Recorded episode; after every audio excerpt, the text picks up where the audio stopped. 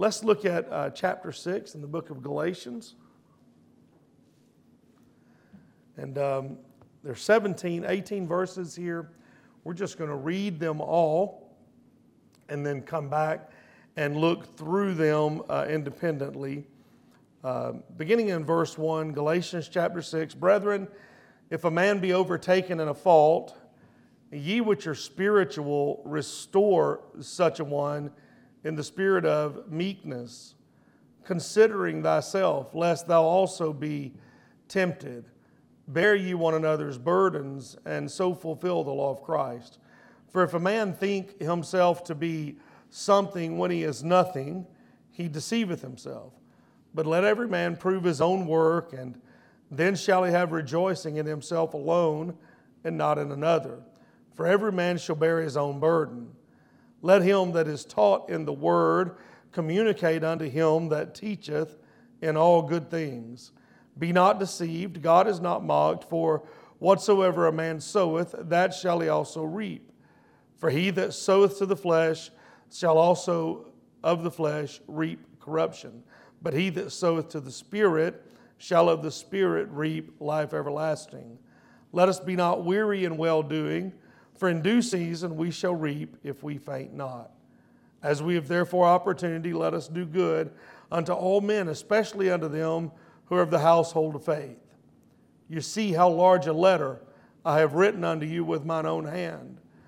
As many as desire to make a fair show in the flesh, they constrain you to be circumcised, only lest they should suffer persecution for the cross of Christ. For neither they themselves who are circumcised keep the law, but desire to have you circumcised, that they may glory in your flesh. But God forbid that I should glory, save in the cross of our Lord Jesus Christ, by whom the world is crucified unto me, and I unto the world. For it is, for in Christ Jesus neither circumcision availeth anything, nor uncircumcision, but a new creature. And as many walk according to this rule, peace be on them, and mercy upon the Israel of God. From henceforth let no man trouble me, for I bear in my body the marks of the Lord Jesus. Brethren, the grace of our Lord Jesus Christ be with you in spirit. Amen. So here we are uh, at the final chapter of this epistle. You can obviously hear the conclusion starting around verse eleven when he begins to uh, conclude Uh, the epistle, and he, uh, in, in effect, reviews all that he has said. We've come here, we'll see this conclusion. We've considered much concerning the ideas of legalism and the application of legalism. We've learned much concerning the grace of God and the doctrines that govern the life of the believer who is living under the grace of God. That is the believer who has been redeemed by, by grace through faith in the finished work of the cross. The believer who has understood that we are justified by faith rather than by works. The believer who also understands that as we have been justified by faith, so will we be further sanctified by faith, and eventually so will we be glorified, all of which is by faith in Christ rather than works of the flesh. A couple of weeks ago, we considered the curse of the law, and we rejoiced in the promise of the new covenant. We've learned that you and I, the born again, are heirs by the grace of God, and that we are the adopted or that we have been, excuse me, adopted as the sons of God. We've discussed the definition of adoption. And what is that? It is being placed as an adult son in the family, capable of conducting family business. So we're both born into the family of God and adopted as a son of God. We've also talked about the liberty that that adoption entitles us with. We've learned about the power of liberty and the power of love. We also spoke last week concerning some expectations that we should have. There is a continual war within, but there is an indwelling spirit that is a power within. This week, as we come to the end of this study, we see, uh, as we read there, I'm sure you picked up on the phraseology, some really practical exhortations as to how we should interact in the body of Christ or with the body of Christ. Those statements almost seem independently proverbial. Uh, you heard them as we were reading, but think of this: restore the brethren, display a spirit of meekness, bear one another's burdens, fulfill the law of Christ, don't think too highly of yourself. They sound independently proverbial. You could almost take one of those verses, and, and preachers have been doing it for years, uh, read that verse and find you a jumping off spot and preach for thirty minutes about something in that area. But they're not uh, independently proverbial. They're much more related. They're much more congruent, congruent than that. If, if we were to uh, title that first um, ten verses, uh, I would title it Interactions. Uh, there, there's a, a wealth of examples in the New Testament church in the last one hundred fifty years, uh, in my opinion, uh, uh, emphasized in the last thirty, that people within the body of Christ don't understand how to interact with each other. And this passage speaks directly to a part of that problem. And Paul is still, he's still talking about the Judaizers. He's still talking about legalism. He's still talking about which laws uh, you can actually fulfill. He's still talking about the same thing, but he's speaking about interacting within the body. You would remember that this church at Galatia was a church founded by the Apostle Paul, taught the true gospel of God, born again and believing. And then when Paul left, the Judaizers would come in and muddy the water up with all of this legalistic talk. And some of the Galatians who were true believers bought that legalistic talk, line, hook, line, and sinker. And now all of a sudden Paul's talking about restore the brethren.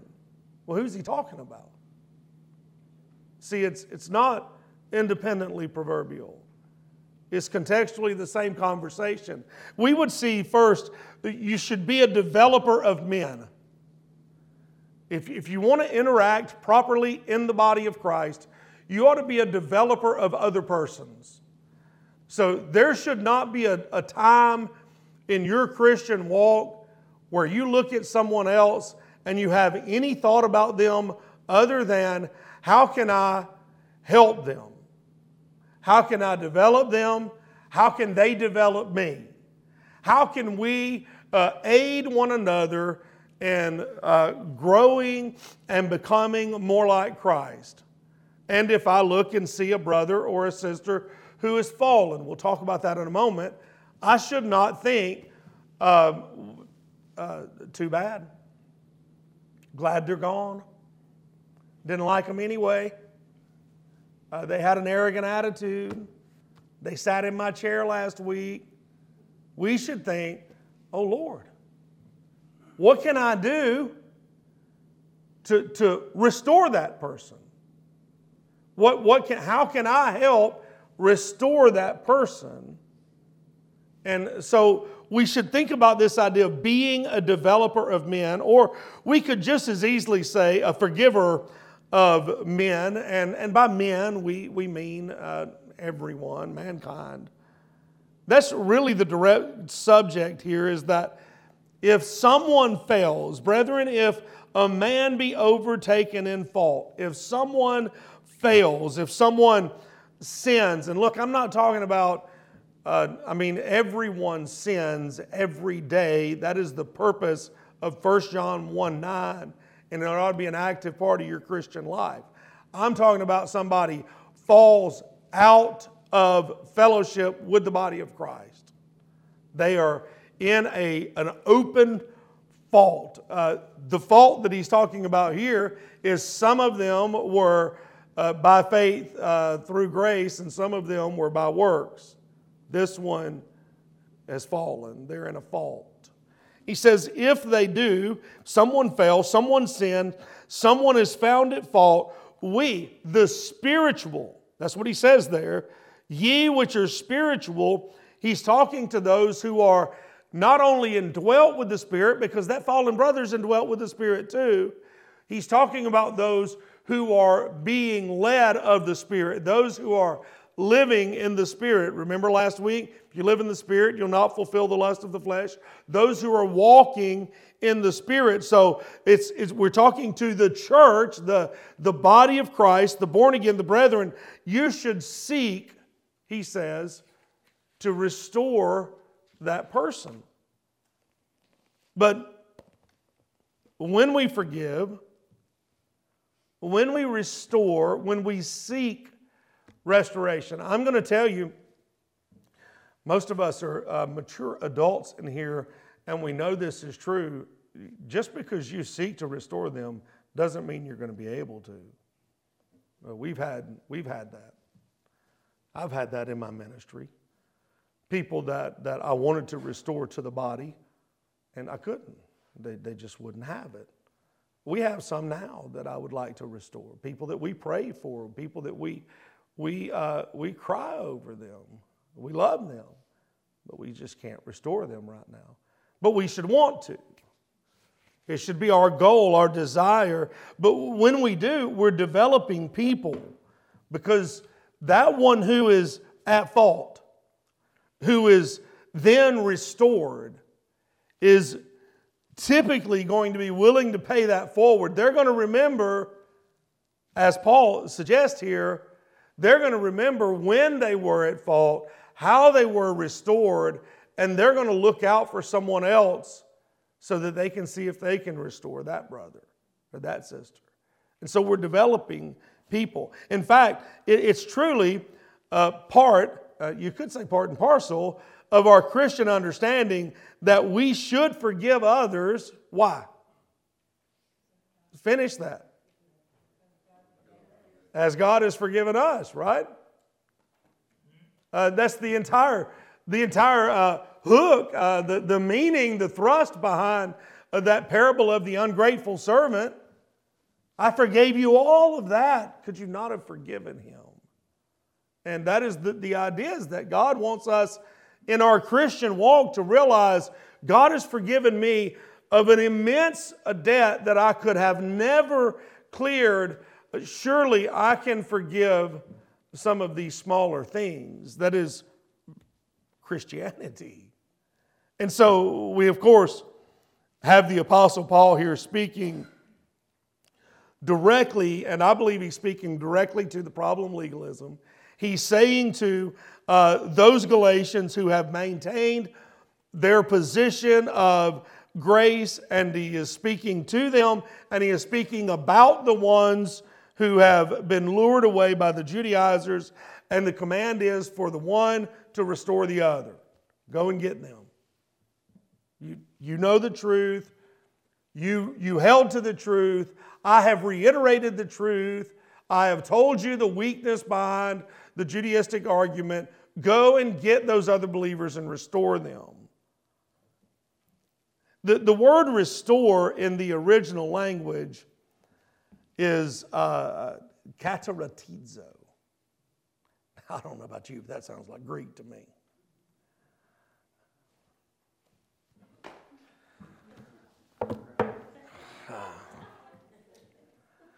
Um, what does it mean? This is what we know. It means to mend, to make sufficient, to make complete, to put back into its proper state. This is what we're told. Uh, we're told that it, the, the Greek meaning is, is associated with the, a dislocated limb or appendage being reduced to its place, a broken bone set for healing. So, so if you've ever experienced a broken bone or a dislocated joint, this is what you know. It feels a whole lot better immediately when it's back in the general vicinity that it's supposed to be in. There is a relief to the body. The body knows. Doesn't matter how small it is, the body knows when it's not where it's supposed to be. And when you put it back in its proper place for healing, there is a relief to the body. And, and Paul is using that example, and he's saying to them, that's the same experience for the body of Christ. We should seek to restore quickly because the body is going to experience relief when restoration is made. Now, I want you to think about that. I want you to think about your Christian life. We have some in here that, that have got um, um, a five-year testimony. We have others in here that probably have a sixty-year testimony, I'm not sure, of, of church relationships. I want you to think in your testimony, how many times restoration has not been made? And just imagine the, the cumulative effect that that must have on the body of Christ. And, and some of that we can't, we can't fix because, as I said, some people don't want to be restored. Uh, some people just refuse. Others, it's been too long. Too much is too many, too much water under the bridge, so to speak. But what it ought to make us, it ought to make us hypersensitive to the ones we have now so that if one Uh, looks as if they're in a fault, we try to fix, we try to restore, we try to reset that so the body will not experience anything else, any other pain. We're instructed not only to restore, but also while considering that we could also fall. Do you see that? Restore such a one in the spirit of meekness, considering thyself. It is, it is considering that we might be, it says in the King James, tempted, that means tested. We may endure some type of test. We personally may fall into some kind of, of discontent or malcontent. And, and so we restore them while we're thinking about ourselves because we're thinking, if, if I was, then I would want somebody to restore me. I... I uh, I think about this from this perspective, and this is for me, it may or may not help you from a perspective point of view. But, you know, I think uh, for years, you know, we hear about immigration all the time and and uh, people coming to America, coming to America. And and I don't I don't know that if you haven't been anywhere, I don't know that you comprehend why they're coming here. But uh,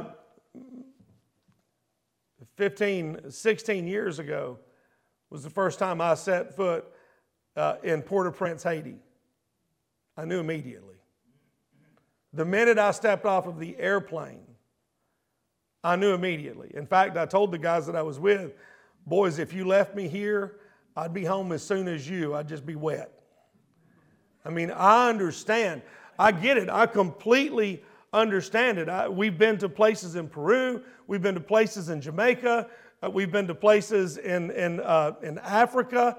You, I, there's no way. If I was anywhere but here, I would be trying to get here, right? We ought to have that same emotion in trying to restore somebody, thinking to ourselves, if that was me, I would want somebody to restore me. I wouldn't want to be caught out there. I wouldn't be caught. Wouldn't want to be caught outside of the family. And so we are to restore to the rightful place while we think about how it would be for us. We're also instructed to restore with a spirit of meekness. In the past, we've defined uh, meekness. People uh, un, un, inappropriately associate meekness with weakness. And meekness is not weakness. In fact, meekness is best described, the best way I've heard it described is a horse who is rein trained.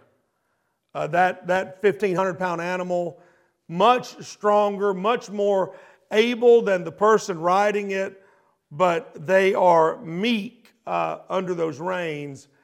They are power under control. That's meekness. Well, there's there's another uh, thought about meekness, and, and I think we could we could apply that here. When we think of a spirit of meekness, we realize that that we could indeed not restore them, but we we are in a spirit of meekness. But there's another uh, definition offered is uh, Richard Trent. He's a, a nineteenth century theologian. This is what he said: meekness is that temper of spirit towards God whereby we accept His dealings without disputing, then towards men whereby we endure their provocations and do not withdraw ourselves from their burdens, which the sins, their sins impose upon us. So it is, it is the idea that uh, we, in, in meekness towards God, we accept whatever without any disputing, because we comprehend that He's God and I'm not. But when I'm meek towards other men, it is, it is an, it's the idea of long suffering. That I'm not going to allow uh, their fallen state and the sinfulness which is uh, uh, creating a problem in them to provoke me. I'm going to endure uh, in order to restore them to the body of Christ. Meekness. So we would think of the antithesis of arrogance. We're glad to restore, and we do so with meekness because God has so dealt with us in the past and may need to do so again in the future. So with meekness. Then he says, bear ye one another's burdens. In fact, he says, bear ye one another's burdens and so fulfill the law of Christ. It is, it is my opinion here that there's a little bit of sarcasm in that. I believe that the Apostle Paul is pointing back at those legalizers who are all hung up on the law. And this is what he's saying. Paul says, look, if you do this, if you restore the fallen brother with a spirit of meekness, when you do that, you'll fulfill the only law that matters, which is the law of Christ, which we would know is love your neighbor as yourself. So uh, Paul would say, be a developer of men. Then in, in, in verse three, he would say, don't be a deceiver of men, or don't be a deceptive man. He says there, for if a man think of himself to be something when he is nothing, he deceiveth himself. But let every man prove his own work, and then shall he have rejoicing in himself alone, not in another, for every man shall bear his own burden. It almost sounds uh, double talk, because here he says, bear one another's burdens. And now he says, every man bears his own burden. But there's a, there's a, there's a point to that. Listen to this paraphrase. For if any person thinks himself to be somebody too important to condescend to shoulder another's load, when he is nobody of superiority except in his own estimation, he deceives and deludes and cheats himself. So that's what Paul says. If you think you're somebody, Uh, you're just deceiving yourself. I, just, I had somebody ask me the other day, strangest question I've ever had anybody ask me. I think he meant it in good in good spirit. Uh, do people treat you like a preacher, or do they treat you like a man? Uh, uh, both. I don't know. I and you know I I, I I guess I thought at that moment. The answer I gave him was, I'm mostly just like another guy, you know, I'm blue collar, I, I like it that way, and that's okay, but I don't exactly know what he meant by that, but but but who, who are we to, to have some exalted opinion of ourselves? If we do, we're deceiving ourselves, right? Because what are we? We're just a sinner saved by grace. That's what we are, and so there's not anything greatly special about us. God gives and enables us, but that is only to His end. And so Paul says here, look, if, if, what he's talking about is hypocrisy. He's talking about hypocrisy that would present itself when someone else falls and we assume, or presume, I should, uh, I guess we should say, presume that we are above restoring that fallen brother. Like we are... We, we cannot condescend to that. That is, that is a step too far. The, the implication would be that we would never need such help. In fact, the further implication might be we never have needed such help. And so we're not going to uh, reach out to that person because we would not, we we I just wouldn't do that. I don't really know how to communicate with it. Uh, and so it's this, this hyper self-righteous attitude. You see it quite often, actually. It's not uncommon to see it. Uh, It happens even around here. And I don't even think people realize that it's happening. I don't think they, they mean it that way, but that's what Paul's saying. Listen, if you think, if you if you've got this high opinion of yourself, you're you're lying to yourself. You're deceiving yourself. So there's an error in that type of thing and thinking, and and we would be acting deceptively, likely even fooling ourselves at times. So what should we think? How, how should I think of myself? As he says, if a man think himself to be something when he's nothing, so how should I think of myself? Well, this is what he says in that verse is, uh, prove your own work. And so what does that mean? Well, that means that uh, I should scrutinize, I should measure, I should examine, I should test my own conduct and my own works, and my own attitude, and what am I looking for? I'm seeing, I'm checking to see if they're aligned with the Scriptures. Am I in line with the Scriptures? And am I in line with Christ? Or have I falsely aligned myself with some fad or some denominational uh, anomaly? Something that is not Scriptural, something that is more ritual than scriptural.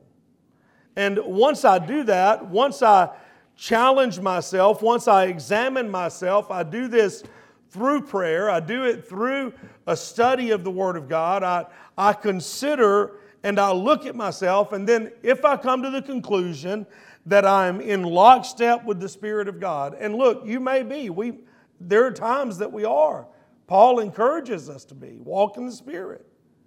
Be in lockstep with the Spirit. So it's obviously something that we can accomplish, or he wouldn't encourage us to accomplish it. And so if I do that and I say, okay, I'm in lockstep with the Spirit, I'm in time with the Word of God, then I can rejoice in my alignment with the righteousness that is God, rather than celebrating some pseudo-superiority over some other person.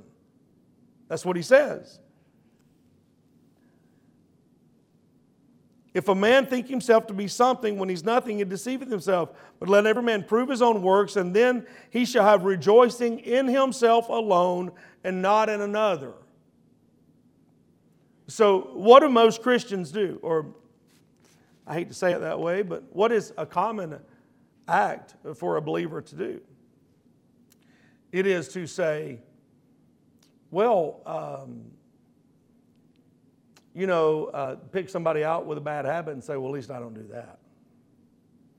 Well, that person does this, that, and the other thing, and I don't do that. Can you believe that person allows this and that and the other? Can you believe that person's children do this, that, or the other? And, well, I'm glad my kids don't do that. And I'm glad I don't do that. And so what's happening there is you're comparing yourself to somebody else, and you're rejoicing in their failures and calling it your victory. And Paul says, well, you're lying to yourself. You're deceiving yourself. That's not truthful. And so uh, our comparison with another is vanity. And then he says, uh, every man bear his own burden. This is how that works. When you stand before Christ, you're going to stand there alone. Uh, you can blame me today. You can blame your mom and daddy today. You can blame your bad upbringing today. You can blame the church. You can blame anybody you want to blame. But if you are born again and you stand before the judgment seat of Christ, there will be no one standing there with you, and there will be no words uttered from your mouth seeking to make an excuse for yourself, because the books will be opened and God is Christ will judge you based on the works done in your body. Every man, bear your own burden. That's what that means. So as we look at the idea in respect, uh, or, or as it relates, I should say, to restoring brethren, we ought to want to carry their burdens for them because we want to restore them. But when I'm talking about the the in respect to my righteous standing, I'm not looking to blame anybody else, because when I get to the end, there's not going to be anybody there to blame. It's me. And so uh, I'm not going to let you, I'm not going to rejoice in your failures, because your failures aren't going to be presented when I stand before the judgment seat. My failures are going to be presented. And I believe they're going to be presented on a curve. I believe to whom much is given, what the Bible says, much is going to be expected. So why would I even want to consider comparing myself to another person? They're not going to be there in the end. So you want to be a developer of people. You don't want to be a deceptive person. And then and you have to recognize value. He says in verse six through verse ten, let him that is taught in the word communicate unto him that teacheth in all good things. We're going to hit these as quick as I can. First, you need to recognize the value of the word. The value of the taught word. Paul is speaking. I looked in several places today to make sure. I wanted this to be about something else, but it's not. It is about what it is about. Paul is speaking directly to them. It's a straightforward command to take care of the one or the ones that teach you. If they are providing you with spiritual goods, spiritual materials, spiritual wealth, spiritual riches, you should provide for their material needs. Remember, Paul said earlier, he, he didn't take anything from them. He's saying in the future, you take care of the one that teaches you. This is, this is what we come here. The, the word uh, communicate, it is the word share. It maybe share in the E S V is maybe, maybe what you see. It again is a Greek uh, koinon, koinie or koinonio. It means uh, to have in common. Uh, in fact, uh, if you read about the New Testament church in the book of Acts, in the beginning, they had all things in common. They had all things in koinonia. They shared everything. Koinonia can describe material sharing. It can describe fellowship, sharing in common. It can describe a number of things, but, but it means to have in common. That's the biblical principle, by the way, concerning uh, uh, salaries and provisions and supports as it relates to pastor or staff. There ought to be a commonality with the congregation. It's very clear to see this, by the way. It's very logical. It's very common sense. And if you just think about it for a moment, spiritually, you'll understand it to be true. There, there should be a commonality with the congregation. So if the pastor is leading, serving an affluent church full of affluent people, in reality, he's, he should be affluent. It, he should be the same. There should be a commonality in keeping with the average member of the body. If, where, on the other hand, you may have a pastor leading or serving in a rural, less affluent church, he should not be demanding the same kind of income, if you will, that someone uh, in the affluent church would, because the church is not capable. But they still need leadership. So there should be commonality between the body of Christ and the, the shepherd, the, the pastor. This is where it begins to be odd, and you've seen this. It's when the church and the, the, the staff are on opposite ends of the spectrum. That's where there's a problem. And that looks both ways. Uh, by the way, it's abusive either way. Uh, it used to be, I've never, ever had this issue. God has always provided for us. Every church we've served at has provided for us. And we praise the Lord for that. But you know, it used to be a common thing about, um, uh, it's, it's so cliche, I'm sure you heard it. Um, um, We'll keep him poor and God will keep him honest. I think, is that how that went? I think I've heard it like that before. Uh, you know, and it, it used to be that kind of thing. It was like, I mean, if you met a preacher, he didn't have anything. You know, I don't care where he was at. He didn't, you know, because there was there was no value added in that. That's what this verse is talking to. And then you also have those situations where you have a pastor that's making two, three, four million dollars a year, and I don't, I don't know in what, uh, in what stratosphere that works out. I don't know how that, I don't know how you justify that. Uh, it's not my business, uh, apparently. But at any rate, that's what Paul's talking about. If if you're taught the word, share with the one that teaches. Communicate to him. So we recognize value in the taught word. This, this speaks to your walk, by the way. And that's what he says there in verse seven. Be not deceived. God is not mocked. For whatsoever a man soweth, that shall he also reap. For if you sow to the flesh, you're going to reap corruption. If you sow to the Spirit, you're going to reap eternal life. Uh, so what is he saying? He's saying, well, your, this reveals what is important to you. Where you are willing to sow, where you're willing to invest, that's, that shows what is important to you. And so if you are uh, purely carnal and you're, you're completely uh, carnally concerned, uh, then you're going to reap carnality. If you are spiritual and you are Spirit-led and Spirit-living and Spirit-walking and Spirit-investing, you're going to reap spiritual things. You're going to reap everlasting life. But you, you have to be consistent and not lose heart. That's what he says. Let us not be weary in well-doing, for in due season we shall reap if we faint not. And then it also speaks to your work. Paul says in verse ten, as we therefore have opportunity, let us do good unto all men, especially unto them who are of the household of faith.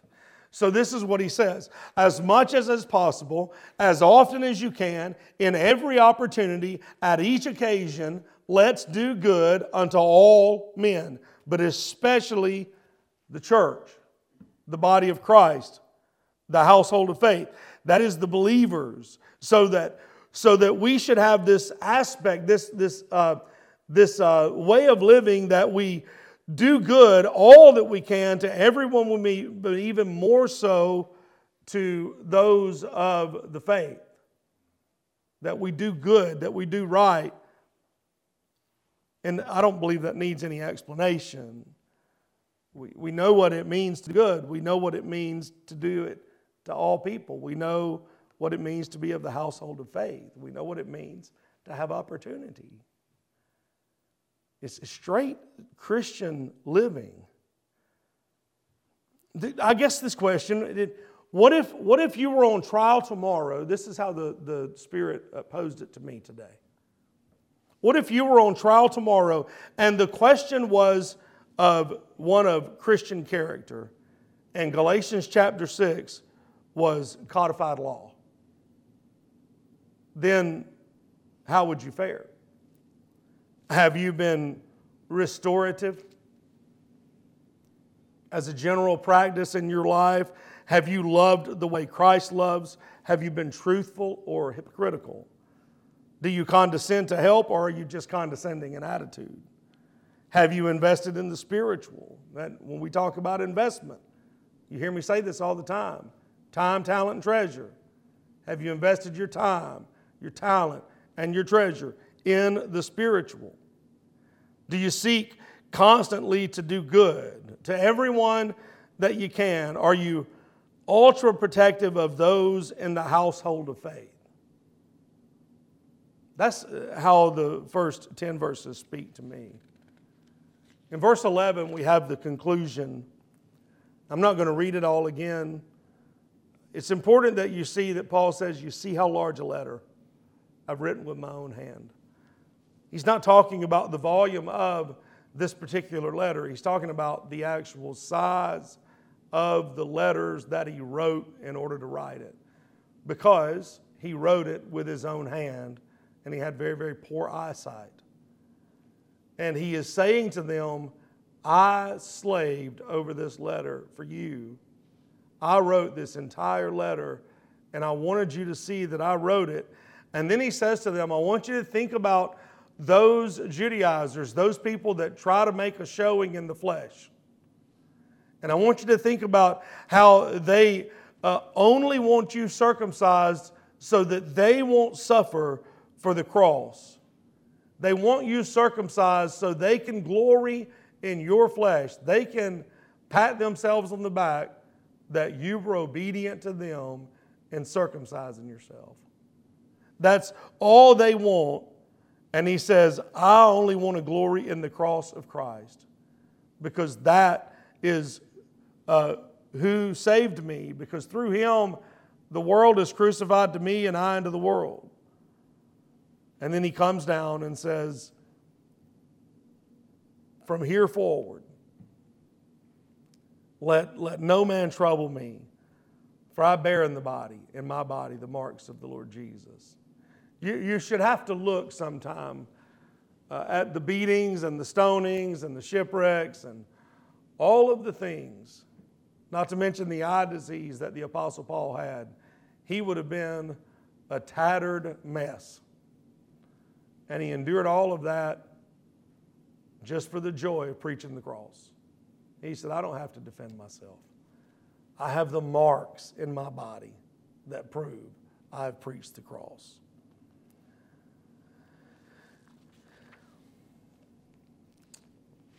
That's the book of Galatians, folks.